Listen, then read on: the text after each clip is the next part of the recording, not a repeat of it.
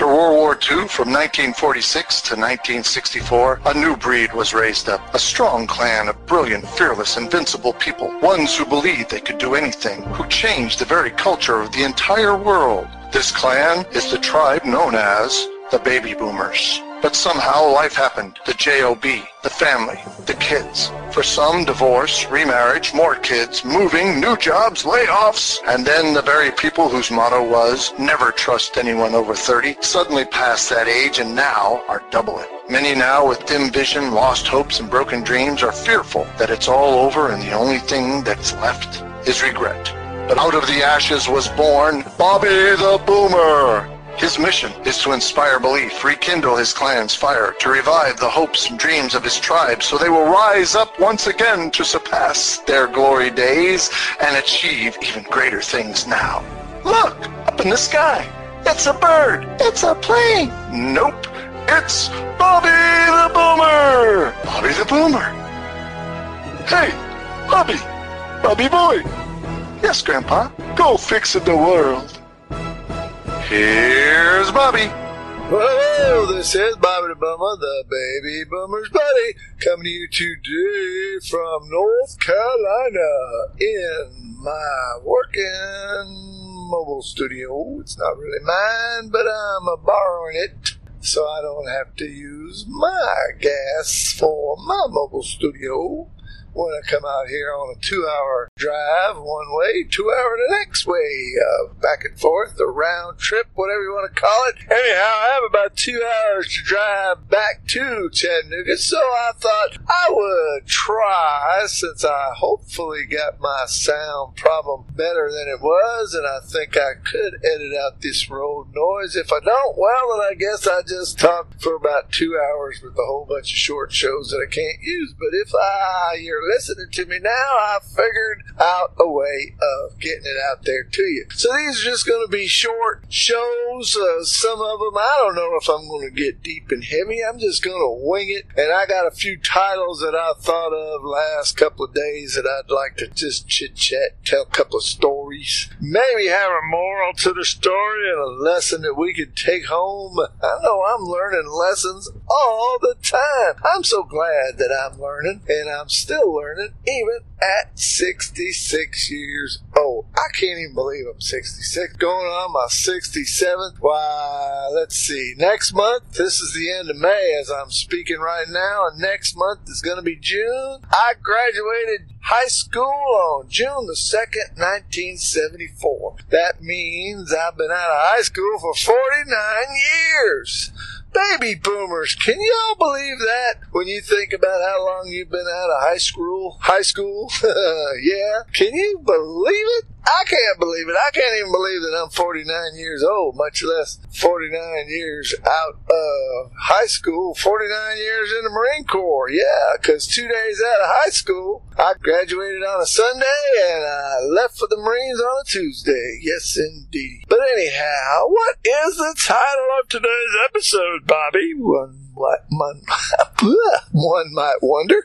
the title of today's episode is Nuts for a Nut. Yeah, because a few days ago I was trying to fix something. I was on my rounds looking at things. When I go on rounds early in the morning, I'm looking for things that are have a little note on it saying that it's broke or something. It ain't doing what it's supposed to do. And I look at the little stickers that have inspection due, and then I can bring them back to my shop and either fix it or do the inspection, preventive maintenance inspection, preventive maintenance inspection, or as we call it, a PM inspection. That just means we do preventive maintenance. That means if you do an inspection, make sure it's doing what it's supposed to do. Get something just isn't right that needs like replacement or a little tweaking or a little oil or adjustment. You do it as a preventive measure so that it don't break when they're using it or when they need it most. Like if it's on a patient or something that's critical, you don't want stuff breaking then. So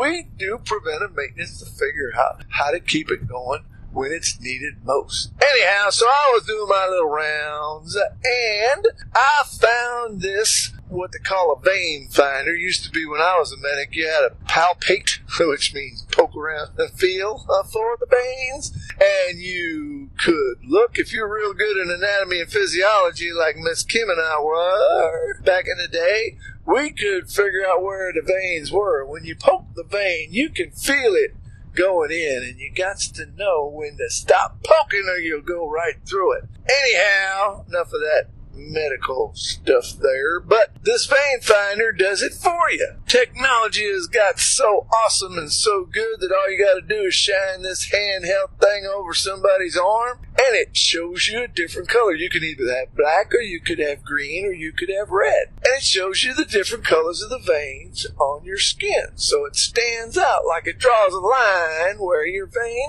is with this here little light. Fancy schmancy thing is in technology. And so you look at that and you see where the vein is, and yeah, but it, it's held on a stand. Yeah, and the stand has this handle so you can pull the stand around on this handle or push it if you choose. Only when I was doing my rounds, I said, what? This handle is sideways and it's missing one of its screws or bolts with the nut that holds it in so that it would be straight up and down or sideways so you could pull the handle. Anyhow, I saw, I said, well, ah, that's an easy fix. I like easy. I don't know about you, but if you find something that's broke and you can fix it easy or you find a problem in your life that you can fix relatively easy, isn't that nice? Anyhow, I thought, wow, this is going to be really easy. Yes, it is. I'm just going to go down to the shop with this here thing. To match up the, a screw because it was missing the screw and it was missing the nut. I just match them up and I will fix it. Make this handle tight on both sides and bring it back lickety split. But uh, was it easy? Sometimes, baby boomers, you ever think something's going to be easy? and it isn't. Well, this was one of them days where it should have took me if I had the right thing, because the nut wasn't like if y'all any maintenance folks or you do anything with nuts and bolts. Usually they're like six sides, hexagonal or hexa, uh, hexagon. Yeah, they got six sides. anyway, well, this was an old-fashioned nut that was square. Yeah, four sides and it fit in a little hole where the handle was, and the screw wasn't just a Phillips head screw like the slotted screwdriver you see with the X. No, no, no, no. It was a hex. So you had to have a, a special hex wrench to do the screw and a square nut the nut. Well, you could get a different screw. That's okay, because it doesn't matter whether it's a hex head or a Phillips or a slotted, as long as you can find the square nut. If this is too technical for you, I'm sorry. For those that are liking technical, techie things and little stories about detailed things, well, yay!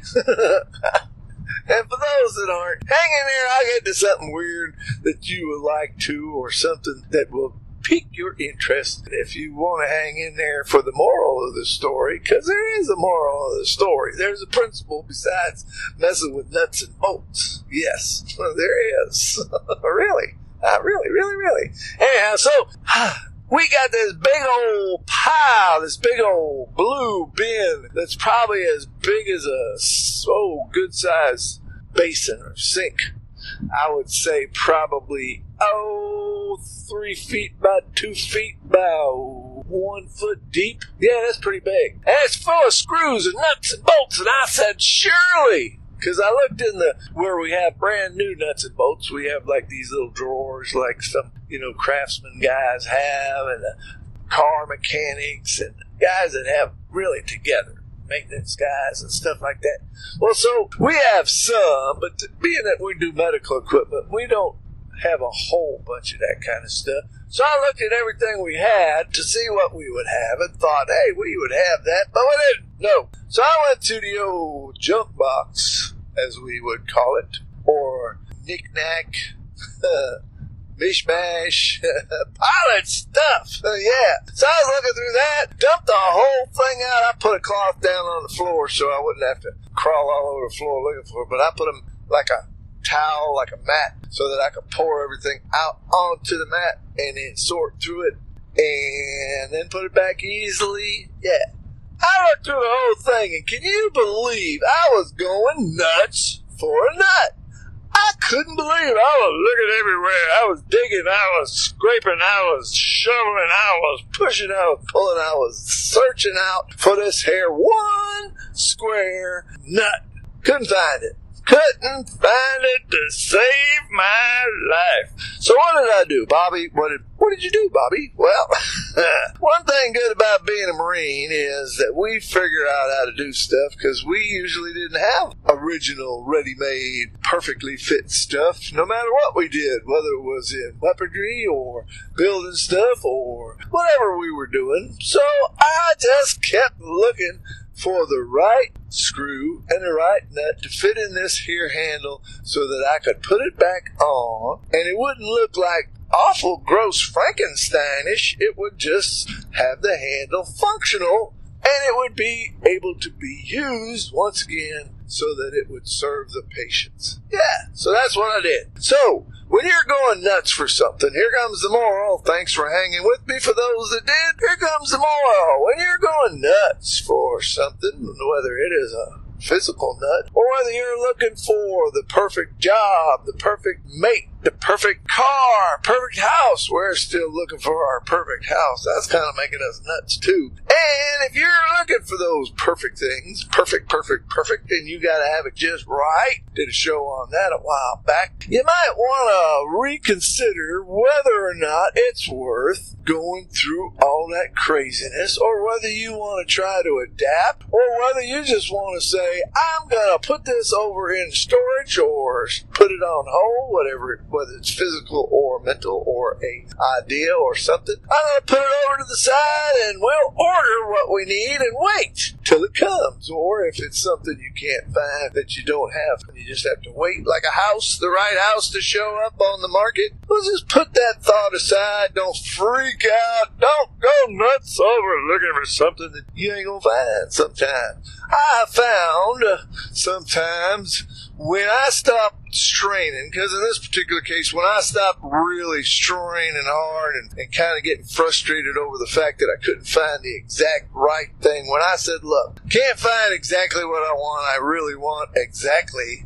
what I want, and I want it to be perfect, just like the other nut and bolt or screw. But I finally said, well, what's more important? Is it important to have the absolute same thing, or is important for the handle to be functional so that they can carry it around and not have it hanging off by one screw and nut? And I decided, hey, it's better to fix the thing and have it functional and it don't have to look pristine. I know some folks do cars like they have to have when they remake cars. Oh, oh man, my, my favorite car, if I ever could find it, now that it's getting probably harder to find now, my dream car is a 1968 Pontiac Firebird. Yep, that's that's my dream car if I could have one. The Mrs. car was a 1960 three Ford Mustang convertible red color. Mine is a blue, nice blue color. But anyhow, that's enough of that. It's our dream. But if you're looking for the dream and you can't find it, well, people that were building their cars, they wanted all OEM, which is the original make. They want they want the original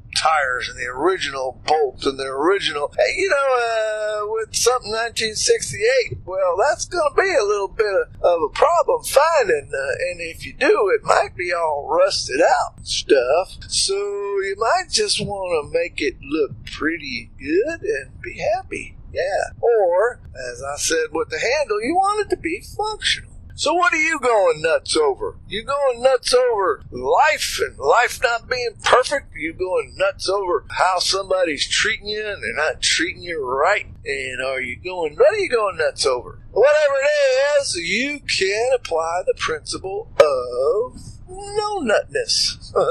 yeah.